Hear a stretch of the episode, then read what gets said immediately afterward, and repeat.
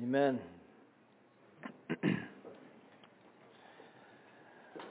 well, today uh, we're going to revisit one final sermon in our Behold Our God series. This is a series we began back in February, and uh, we look forward to our new sermon series starting in September as we go through verse by verse through the book of James. Um, last time, we looked at this attribute of God's sovereignty. We want to revisit it this time. But last time, when we looked at God's sovereignty, we wrestled with the tension that exists between God's sovereignty and then human responsibility. It seems to be like the age-old question that gets addressed to all of us at different times when talking about the sovereignty of God. This is actually one train of thought that is essential to travel down that needs to be addressed so that we took the opportunity to do that in the last sermon. And, and at the end of the sermon, we still wrestled with it. We still wrestled with the mystery that exists in a sovereign God and humans that are made in his likeness that have free will. And we wrestled with that and we're okay with it. But this sermon is going to be a little bit different because what I seek to do with this time as we look at God's sovereignty is to show that instead of the reality of God's sovereignty being a foreboding and scary concept to us, which it can be, I would actually like to demonstrate from the scriptures and then demonstrate from my own personal life how the sovereignty of God can be an ultimate source of comfort for us in the, some of the hardest moments of our life. And so it's a pretty heavy sermon that we'll be talking about today, and I'm going to share some stories from my life that are pretty heavy as well. But we want to talk about God's sovereignty. First of all, what it is, and then we want to notice from the scriptures, how is it a source of comfort? How is God's sovereignty a source of comfort for those we read about in the scriptures? And then finally, how can it be a source of comfort for us in our various seasons of life? And so as we start off, I want to pray. I want to ask God for his blessing to be upon us, that he would be pleased to comfort us as we seek to grasp the immensity of the topic of the attribute of the sovereignty of God. So let's pray together as we start. God, we are desperate. We are certainly desperate. I am desperate to communicate um, this immense reality, and it can be very difficult to talk about, and it can seem very scary to us. But I pray that we would see from the scriptures, that we would see from even the life, even as we just sang, my life, as we just sang about, we will overcome by the blood of the Lamb and the word of our testimony. There's a story that you've given to me. There's a story that you've given to each and every one of us here. And we pray that we'd lean into the sovereignty of God here today and that you would be pleased to comfort us as we seek to grasp the immensity of the topic. And it's in Jesus' name we pray. Amen. So first of all, what is sovereignty? It's a, it's kind of like the, the $10,000 word here today. It's a big word, right? And what we're going to do is we're going to assume that the definition that we came up with last time about the sovereignty of God was accurate and sufficient. So we're not going to start building it back together. We're just going to assume that the work we put into last time as we surveyed a whole bunch of scriptures that the definition we came up with was accurate. And this is what we came up with together as we looked at the scriptures. We said that God is the unequaled, solitary being in the universe who is able to himself actively execute and achieve all of his intentions that are rooted in his pleasurable purposes. That's a mouthful, right? Like, I don't imagine that you can just like show up and spit that out. And I think the reason why it is a mouthful is that's actually what you would expect when dealing with such a complex and immense topic. God is the unequaled, solitary being in the universe who is able to himself actively execute and achieve all of his intentions that are rooted in his pleasurable purposes. As we try to wrap our minds around this, because that is true, our jaws should hit the floor. Because one thing I know is that I am not sovereign. I have a lot of intentions and things that I hope to have happen, but a lot of times it doesn't work out in reality. So our jaws should drop and the fact that our God is like this. We should worship. We should be led to worship because what this definition means is that there is nothing that has ever happened or will ever happen that God has not purposed to happen. And so an, an old theologian, Abraham Kuyper, says this, there is not a square inch in the whole domain of human existence over which Christ, who is sovereign over all, does not cry out, mine. It's all His.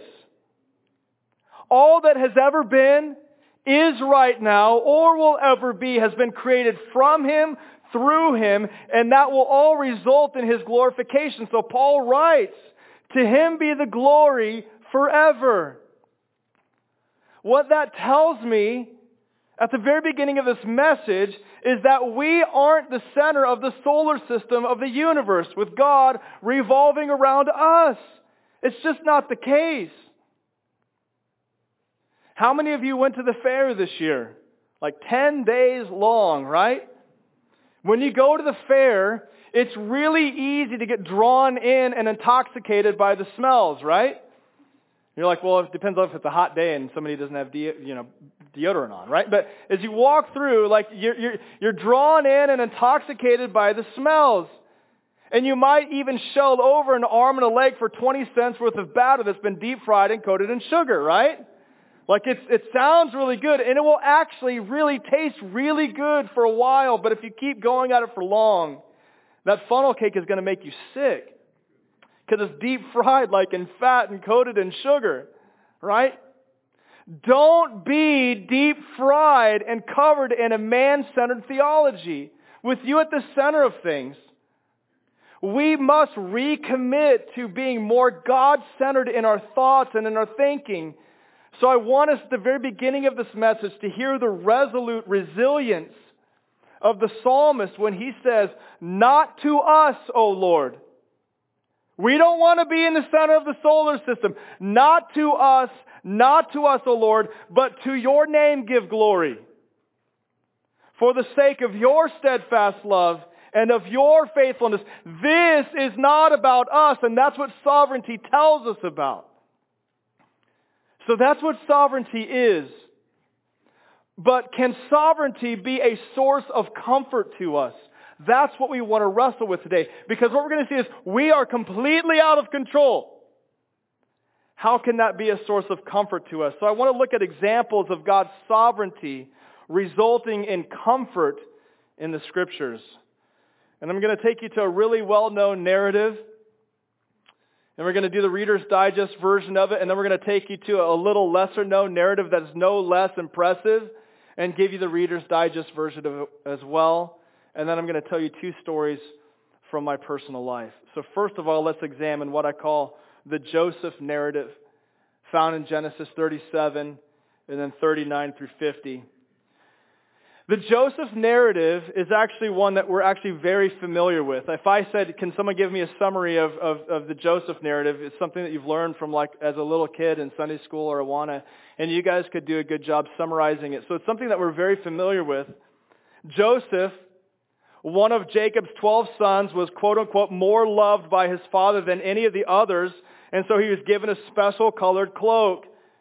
And then he had a quote unquote God-given dream. Joseph wasn't like, let me have this dream. God gave him this dream, indicating that his entire family, including his brothers, would come and bow down before him someday. And when his brothers found this out, they experienced what any of us would have experienced, right? They were jealous and they decided to take matters into their own hands. And they devise a deceitful plan and they sell him into slavery. And he was taken down into Egypt and eventually he becomes a servant to Potiphar, who is one of Pharaoh's officials. And then it doesn't end there, but Potiphar's wife unsuccessfully tries to seduce him. And after false accusations were leveled against Joseph, he was then imprisoned. But even there, we read Genesis 39, verse 23, that says, The Lord was with him. And whatever he did, even while in prison, the Lord was with him, and whatever he did, the Lord made it succeed. And like, well, good. While there, you know, God had him in there for a reason. While there, here's the reason. He still possessed the ability to see and to interpret that which others could not see nor interpret. And that gave him actually some leverage to get out of prison, but only if he was remembered by the cupbearer to the king. You know the story, but what happens? Genesis 40, 23. Yet the chief cupbearer did not remember Joseph, but forgot him. What? Here's all of his leverage gone because he was forgotten. Well, Joseph was forgotten by the cupbearer, but he wasn't forgotten by God. Remaining in prison for that time was actually the dead center of God's sovereign plan for his life. And God continued to grant him favor, and eventually the interpretation for Pharaoh's dream was given to him. And then this pagan Pharaoh, who did not know God, was so impressed with Joseph and his abilities and the true God's abilities that he releases Joseph and he made him the governor of Egypt for a time. And while in that position, he was wisely and wisely discerned things enough that he rationed the country's produce in preparation for a time of future famine that wasn't even coming, but it was going to happen at some point. And then when that time of famine finally arrived, Jacob's sons who comes, right? They come marching down to Egypt and they plead with Joseph for supplies. They don't recognize him, but after they demonstrate their remorsefulness with tears when the truth is told about this lost brother, he finally identifies himself with great joy. That's the story. Joseph then invites his fathers and his, his father and his brother to come and settle in Egypt for a time. And that invitation enabled God's chosen people to be preserved and God's sovereign promises to Abraham were kept intact. And here is the capstone verse. You know it. Some of you just held tightly to this one. And Joseph says this, at the end of this long narrative in chapter 50, as for you, you meant evil against me but God meant it for good. You mean God can take the intentional plans for evil of other people and twist them and turn them and use them for good? Yes, that's what Joseph says. Why? To bring about for many people should be kept alive as they are today. So listen, so don't fear. I will provide for you and your little ones. Really, God was providing through the sovereign plans of Joseph in prison and, and charges against them and all this horrible stuff. But God was going to provide, right, for you and your little ones. And listen to this. Thus he comforted them.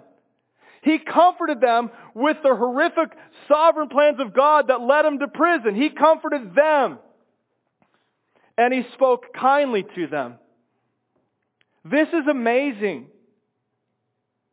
Joseph actually arrives at a place of surrender and he surrenders himself to the providential plans of God. And although those plans had an incredible amount of hardships and sufferings, not only did Joseph himself find comfort, he was actually able to disperse and to dispense that comfort to those who had wronged him.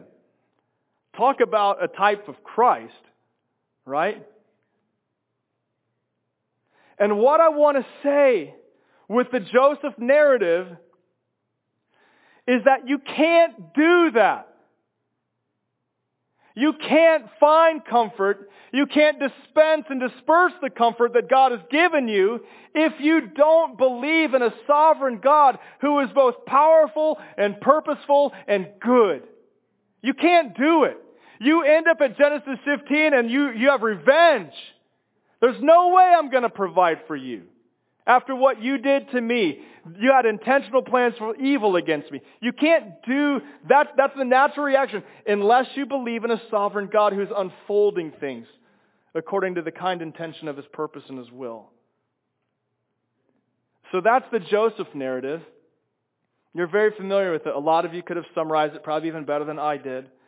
But now I want to pivot to a lesser known man a man known by the name of Cyrus in the book of Isaiah. And his story is no less impressive to see how God moves and works in mysterious ways to accomplish his sovereign intentions. And I call this the Cyrus Initiative. And it's found in Isaiah 44 verses 24 through 25, 25, 45, 25. Now listen, I'm just going to give you the Reader's Digest version of this. We're not going to read the whole text. But you'll be able to, if you look along there as I read through it, you'll be able to see where I'm at, jumping around, kind of giving the Reader's Digest version. But what I want to tell you from the very beginning of this, this story will floor you. This, this just, I don't, it's really hard to even believe this story unless you believe in a sovereign God. It's like that doesn't happen, that didn't happen. There's no way. That can't be factual history. But actually you look back and you see that it is. It's not just recorded for us in the Bible, but all throughout secular history. They record this narrative. You're like, well, only a sovereign God could have done that. This should floor you. Listen carefully. Get ready. Because this passage of scripture is like watching a trailer for a movie that will debut in the future but in this case, it would be a movie that's coming out in a hundred years in the future, right? You know, that's quite the hype and the buildup. Coming to theaters, 2122, right? Whoa, like, that's, that's a long time to wait, right? How do you know all the details of that story, of that movie, right? And in this case, it's what's really interesting. It's not a fiction movie that's coming out. It's actually a film documenting real historical events. No one but God alone could be the director so I want to point a biblical time frame out into your mind so that you have this as reference. So here we go. Between like 700 and 686 BC, Isaiah begins to write some of his prophecies down, and it's recorded for us. And Isaiah actually writes some things down that are very, very specific judgments that are to come upon God's people, Jerusalem. So here we go. We got about 686 BC, like way back here where the trailer of the movie comes out. But what I want to do is I want to fast forward 100 years and watch the actual movie. And then I want to go back and look at the trailer with you. Okay? So now fast forward 100. Let's see what happens to Jerusalem. Because in 586 BC, Jerusalem, God's people, fall to the kingdom of Babylon. And what we see is that Isaiah didn't just predict it would happen, he actually foretells that it happened.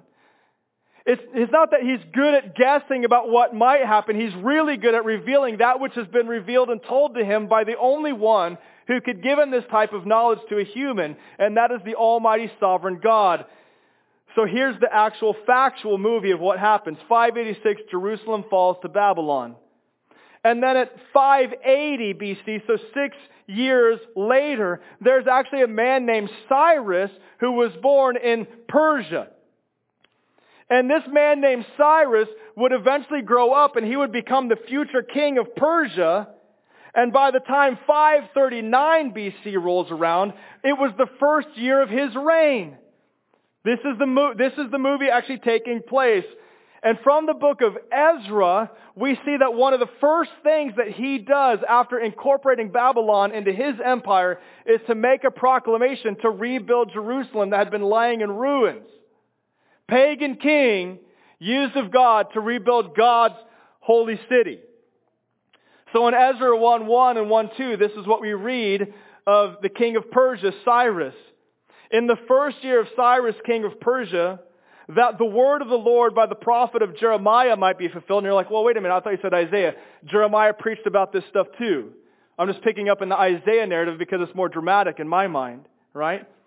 That, that the mouth of Jeremiah, we could even add Isaiah there as well, might be fulfilled. The Lord stirred up the spirit of Cyrus, king of Persia. The Lord stirred up the pagan king's heart so that he made a proclamation throughout all of his kingdom and also put it in writing. Now, I'm just not going to speak it, but let's write it down, right? Thus says Cyrus, king of Persia, the Lord, the God of heaven, has given me all the kingdoms of the earth, and he has charged me, pagan king, to build him a house at Jerusalem, which is at Judah, or which is in Judah. So here we go. Cyrus is so stirred, even in his pagan heart, that he is going to release God's people back into their land. And this is not a story, this is factual history, and this is what took place. So now you say, okay, well, what's the big deal? Okay, God, God did that. What's the big deal? Here's the big deal. Let's go back and watch the trailer. I told you about what was going to come out in the summer of 21, 22, right? Let's go back and look at the, the real modern day trailer. What was Isaiah saying in his prophecy? And what Isaiah records in chapters 44 through 45 of his prophecy is the incredibly specific, detailed foretelling of all the rescue plan of God to save his people by use of a pagan king. Like I said, I'm not going to read all of it here, but this is the Reader's Digest version. Remember, this, this was written 100 years before the movie comes out. You got to get that. So here we go. This is what Isaiah writes. I, I, this is mind-boggling to me. This is what is revealed to Isaiah. Thus says the Lord, your Redeemer, who formed you from the womb. I am the Lord who made all things, who alone stretched out the heavens, who spread out the earth by myself, who says of Cyrus, a man not yet born yet, who says of Cyrus, he is my shepherd, and he shall fulfill all my purpose, saying of Jerusalem, she shall be built, and of the temple your foundation shall be laid. Thus says the Lord to his anointed, to Cyrus, whose right hand I have grasped to subdue nations before him and loose the belt of kings. For the sake of my servant Jacob, my, cho- my Israel, my chosen, I have called you by name. I name you, though you don't know me. I am the Lord, and there is no other besides me. There is no God. I equip you, though you don't know me that people may know from the rising of the sun from the west that there is none besides me. I am the Lord and there is no other. I form light. I create darkness. I make well-being and I create calamity. I am the Lord who does all these things.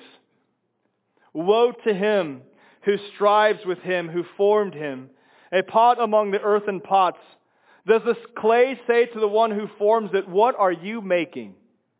I made the earth, and I created man on it. It was my hands that stretched out the heavens, and I commanded all their hosts, and I have stirred him, Cyrus, pagan king, in righteousness.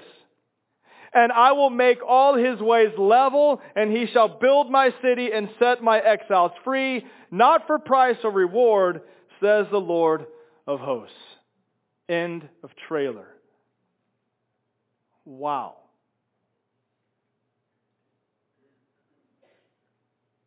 You're right, God. You're right. You're right, God. This is a very, this is a very unlikely, completely out of the box idea that you're going to pull off here in about 100 years. A sovereign God accomplished his purposes, listen, by using a pagan king of Babylon to punish his people and then bring them into exile because of their disobedience. But then in turn, he intends to raise up another king, another pagan king, who he named 100 years old, earlier before, by, by the way, right? Unbelievable. He used that king to execute a judgment on the aforementioned king of Babylon, to execute judgment on him and his country for carrying God's people off into exile because they were disobedient. Well, there is a head scratcher. What? What are you talking about? It seems very confusing to us. It almost sounds like one of those light bulb jokes. How many does it take to screw in a light bulb? How many pagan kings does it take to accomplish God's purposes? Well, apparently two here, right? It seems very confusing. But what isn't confusing is get this. All of this was the demonstration of a sovereign God flexing. He can do with his stuff what he wants, when he wants, how he wants. And I get it. People, that is very very intimidating.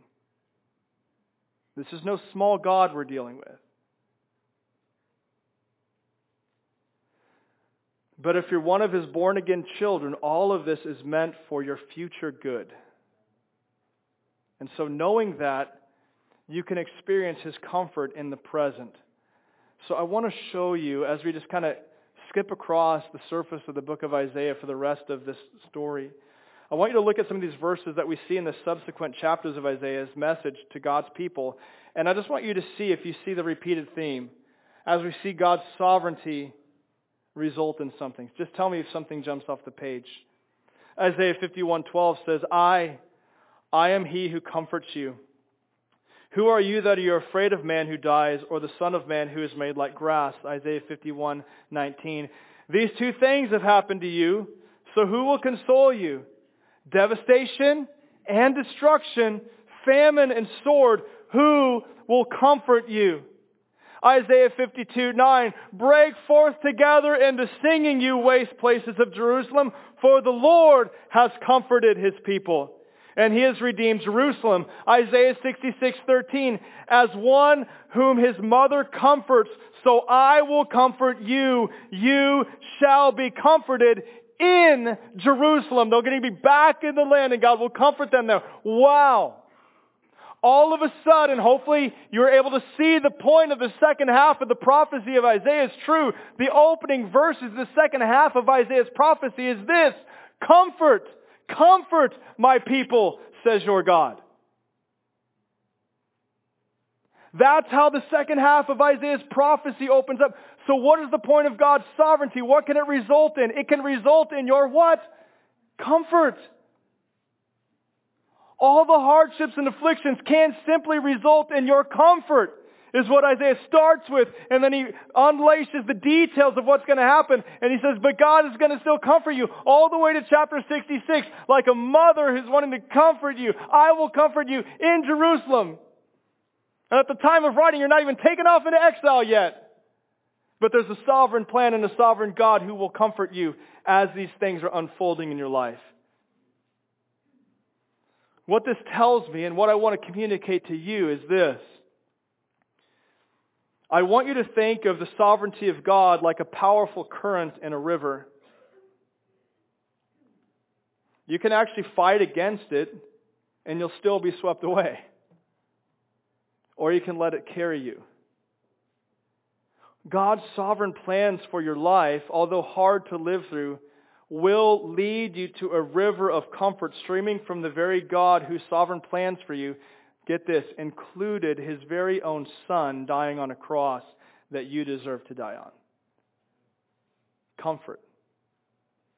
Comfort my people, says your God. It's meant for your comfort. So that's the Joseph narrative. And that's the Cyrus initiative. And I want to talk to you guys about how God's sovereignty can be a source of comfort to you in any season of life as I share two stories from my life. So the first story is the story of Philip Brian Penner. Um, I was pretty wild and crazy um, in high school. I didn't know Christ.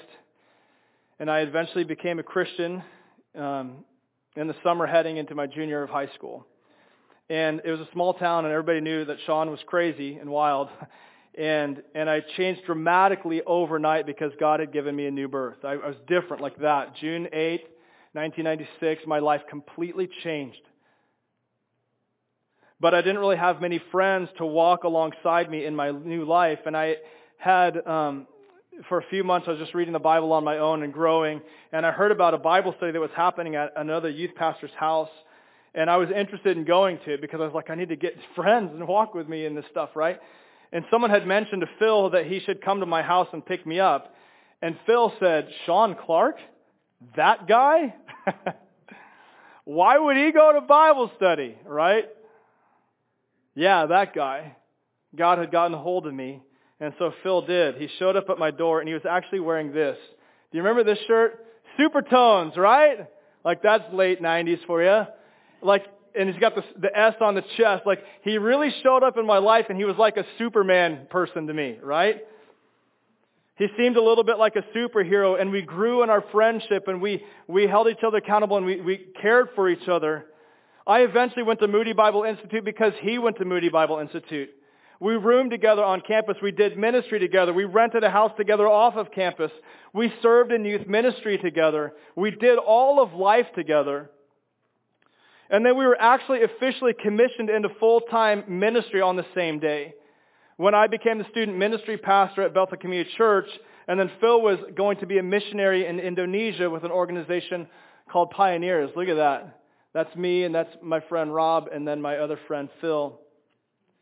Phil graduated from Moody Bible Institute. He had finished his master's degree from Trinity Evangelical Divinity School. He was married and he had a two-year-old daughter and they were making headway for the gospel in Bandung, Indonesia.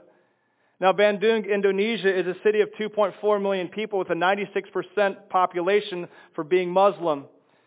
And I want to show you a video of what Phil was able to do within a year and a half of being there. He had a Christmas party for the community a celebration of Jesus Christ party for the community where 96% of the population is Muslim. This is Phil Penner.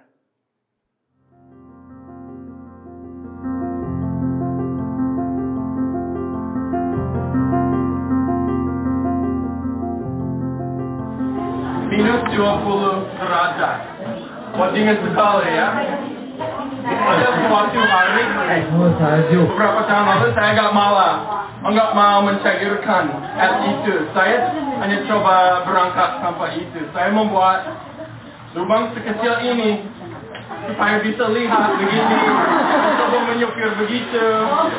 Anak-anak saya mau bertanya kira-kira begitu berbahaya? Bagaimana? Berbahaya karena saya coba begini. Tapi tiba-tiba saya saya hampir menabrak seseorang yang sedang berjalan kaki. You look at that ministry effectiveness. Surely God was going to do something amazing with his life.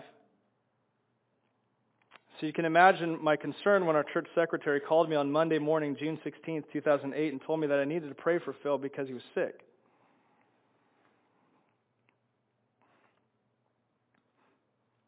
And you can imagine my shock when she called me 30 minutes later telling me that Phil had died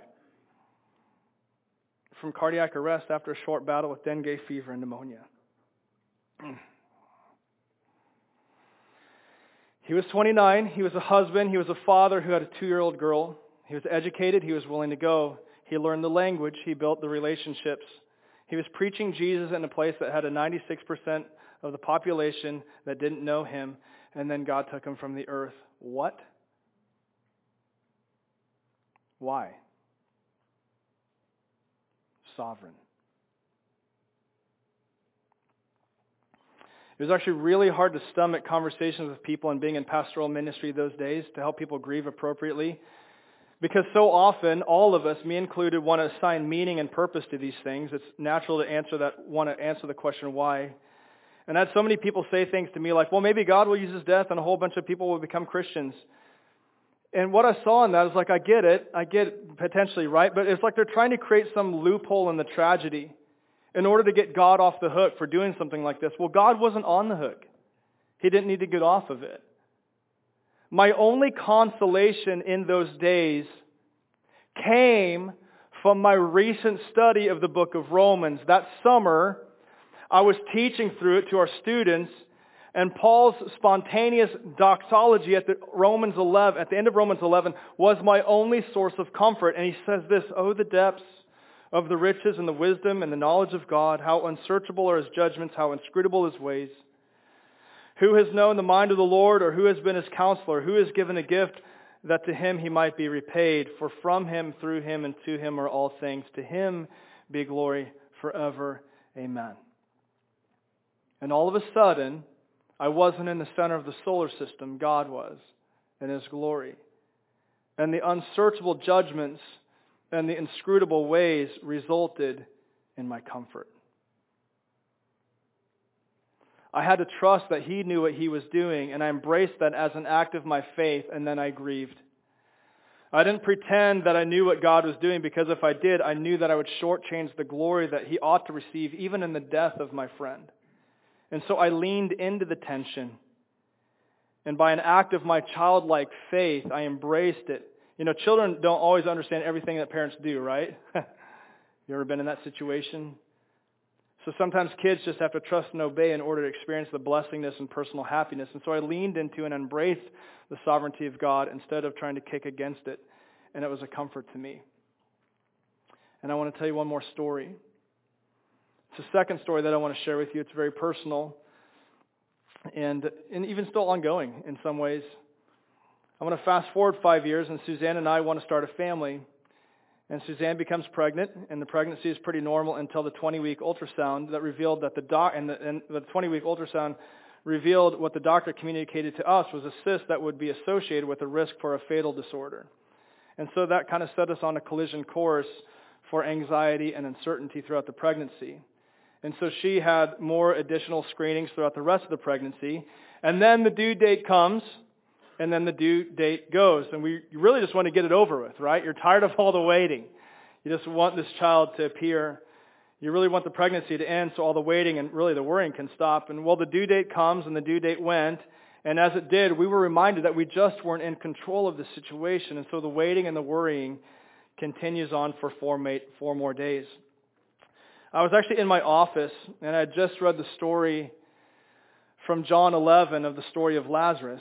And a message actually in that story comes to Jesus and that his good friend Lazarus was sick and he's potentially on his deathbed. And instead of rushing right away to his friend's side to administer care, we read an editorial comment that shocks us from John. And he says this, So when Jesus heard that Lazarus was ill, he stayed two days longer in the place that he was.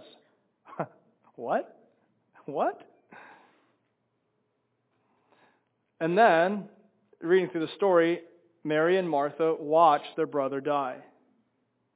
And then Jesus shows up. Imagine what they felt.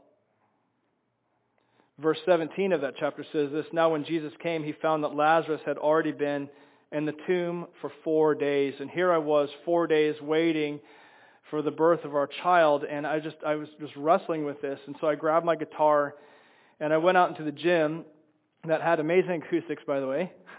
And uh, I sat down. I was like, I just need to write a song and get some of this angst out on paper. Um, and I had also been studying Psalm 29.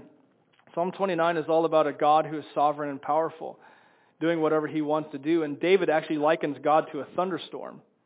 And then in verse 9, we get the reason for which everything in creation exists. Listen to what Psalm 29 verse 9 says.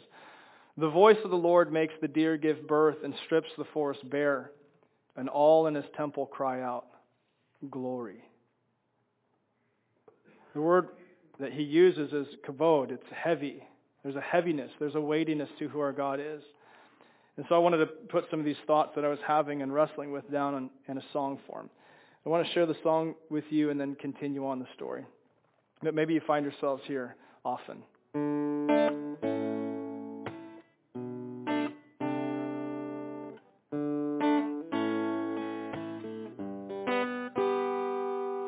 I don't understand your timing. It makes no sense to me.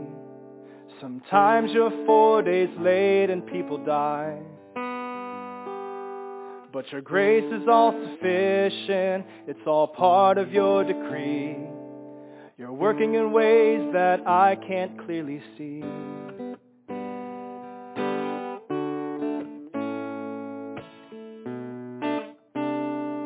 Have you ever read in Romans of a God with a sovereign plan who works all things with one thing on his mind?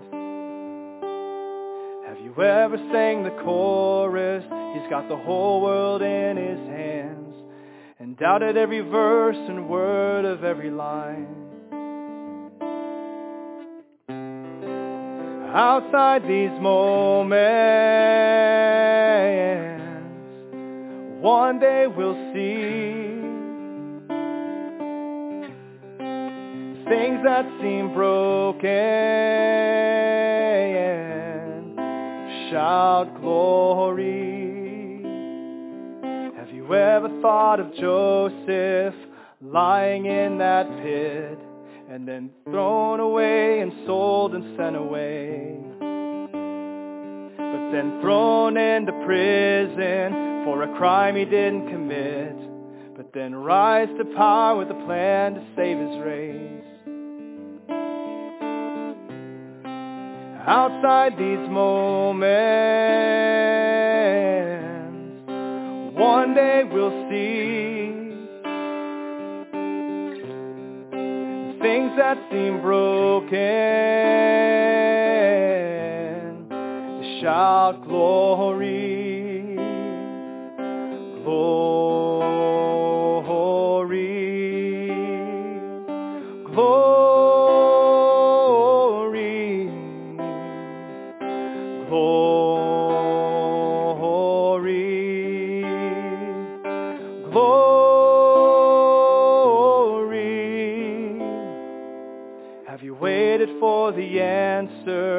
By the fork in the road when your hopes were gone along with your dreams?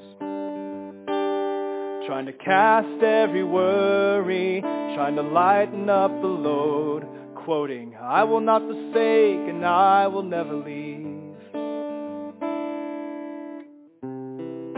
Well, after these moments, one day I'll see all you have spoken shout glory, shout glory. So I'll raise my voice shout glory.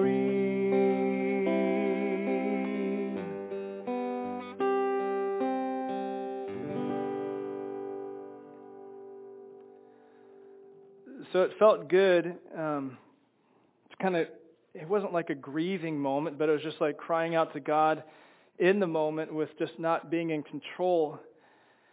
And so I felt good to put some of what I was feeling into song form, but my song was really a prayer to God for a long season of waiting to end.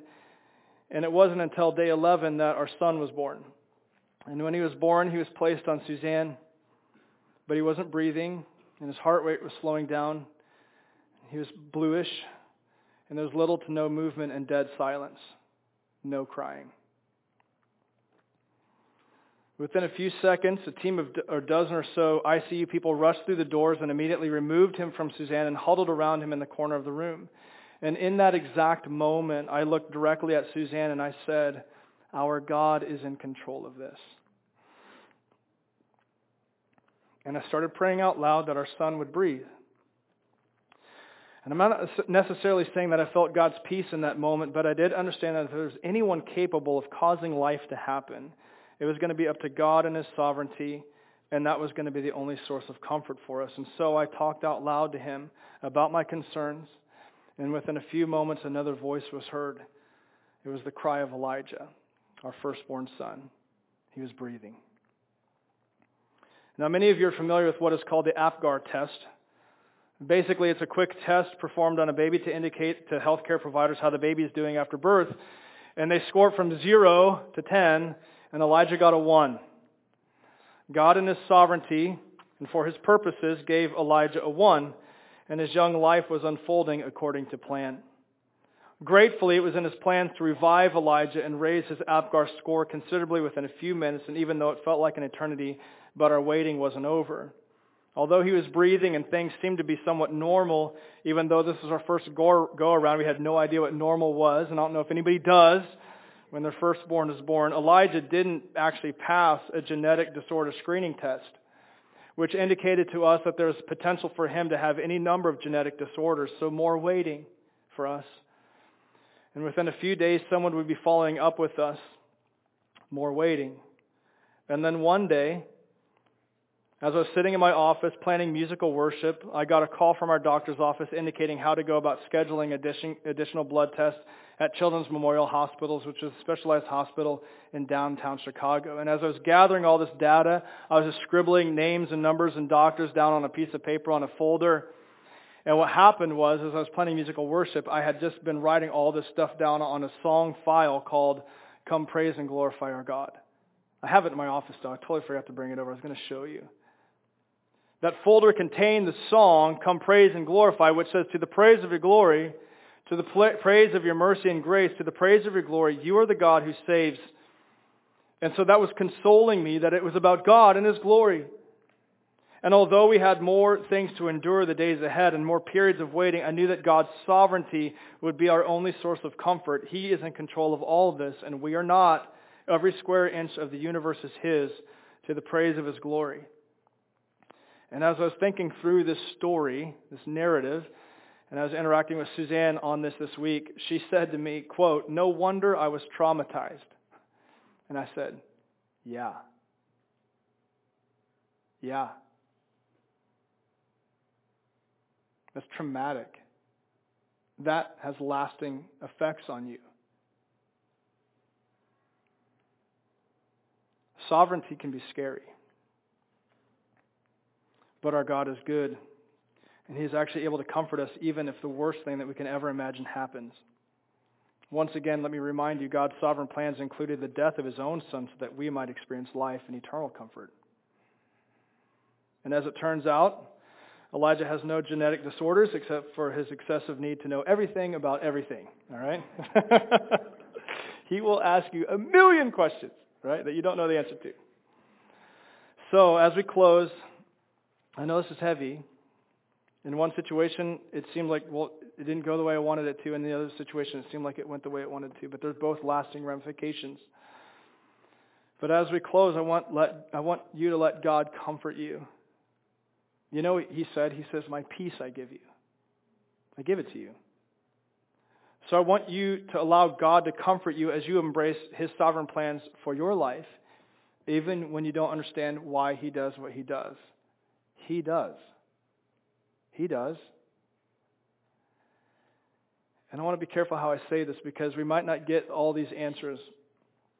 But when it is all said and done, when you are in the presence of your Savior face to face, and He begins wiping every tear away from your eyes, maybe, I don't know, but maybe in that moment, I don't know if we get exhaustive knowledge about why God does, He's still God, but maybe in that moment, you'll begin to see what felt like a series of randomly plotted out dots on the pages of your life were in actuality the intricate, well thought out, and thoroughly planned dot to dot sketch of a beautiful mosaic that was for your good and that in the end will have brought him the most glory.